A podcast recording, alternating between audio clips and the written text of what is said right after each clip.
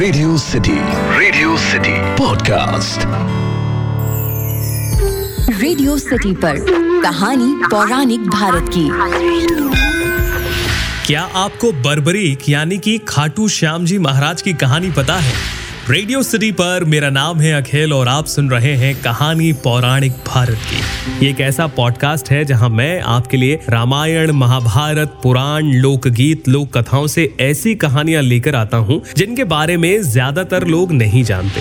धर्मेंद्र शर्मा जी ने मुझे ईमेल लिखा podcast at my radio city dot com पर और इस ईमेल में लिखा कि आपकी स्टोरी टेलिंग बहुत ही अच्छी लगती है, हमारा ज्ञान बढ़ता है, आप हमें बर्बरीक की कहानी बताएँ। तो धर्मेंद्र जी के कहने पर मैं आज आपको बर्बरीक, यानी कि खाटू श्याम जी महाराज की कहानी सुनाने वाला हूँ। बर्बरीक दुनिया के सर्वश्रेष्ठ धनुर्धर थे। बर्बरीक के लिए तीन बाढ़ ही काफ़ी थे, जिसके बल पर वे कौरवों और पांडवों की पूरी सेना को समाप्त कर सकते थे।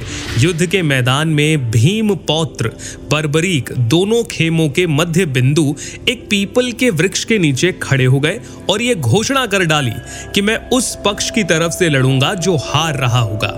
बर्बरीक की इस घोषणा से श्री कृष्ण चिंतित हो गए। भीम के पौत्र बर्बरीक के सामने जब अर्जुन और श्री कृष्ण उनकी वीरता का चमत्कार देखने के लिए पहुँचे, तब बर्बरीक ने अपनी वीरता का एक छोटा सा नमूना दिखाया।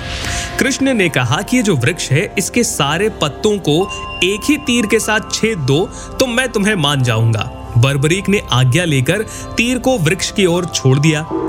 जब एक तीर एक एक करके सारे पत्तों को छेदता जा रहा था, उसी दौरान एक पत्ता टूटकर नीचे गिर पड़ा। कृष्ण जी ने उस पत्ते पर यह सोचकर पैर रख दिया कि अगर इसे छुपा लिया तो इसमें छेद होने से बच जाएगा। लेकिन सभी पत्तों को छेदता हुआ वो तीर श्री कृष्ण के पैरों के पास आकर रुक गया। तब बर्बरीक ने कहा कि प्रभु, आपके पैरों के नीचे एक पत्ता दबा है। कृपया पैर हटा लीजिए, क्योंकि मैंने तीर को सिर्फ़ पत्तों को छेदने की आज्ञा दी थी, इसीलिए ये तीर आपके पैर को नहीं छेदेगा। उसके इस चमत्कार को देखकर श्री कृष्ण चिंतित हुए।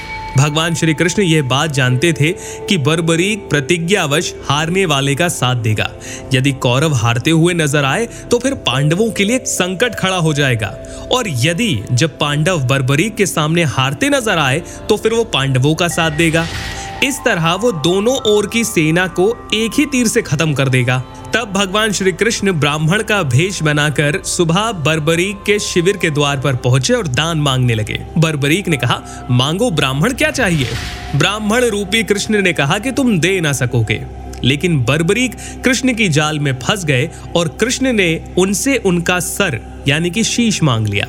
बर्बरीक द्वारा अपने पितामह पांडवों की विजय हेतु स्वेच्छा के साथ शीश दान कर दिया गया। दान के पश्चात श्री कृष्ण ने बर्बरीक को कलयुग में स्वयं के नाम से पूजित होने का वरदान दिया। आज बर्बरी को खाटू श्याम के नाम से पूजा जाता है। तो ये कहानी थी जो धर्मेंद्र शर्मा जी जानना चाहते थे बर्बरी की कहानी। फ़िलहाल के लिए इतना ही। आपको आज की कहानी कैसी लगी मुझे ज़रूर बताइए। ईमेल लिखिए podcast at my radio city dot com पर।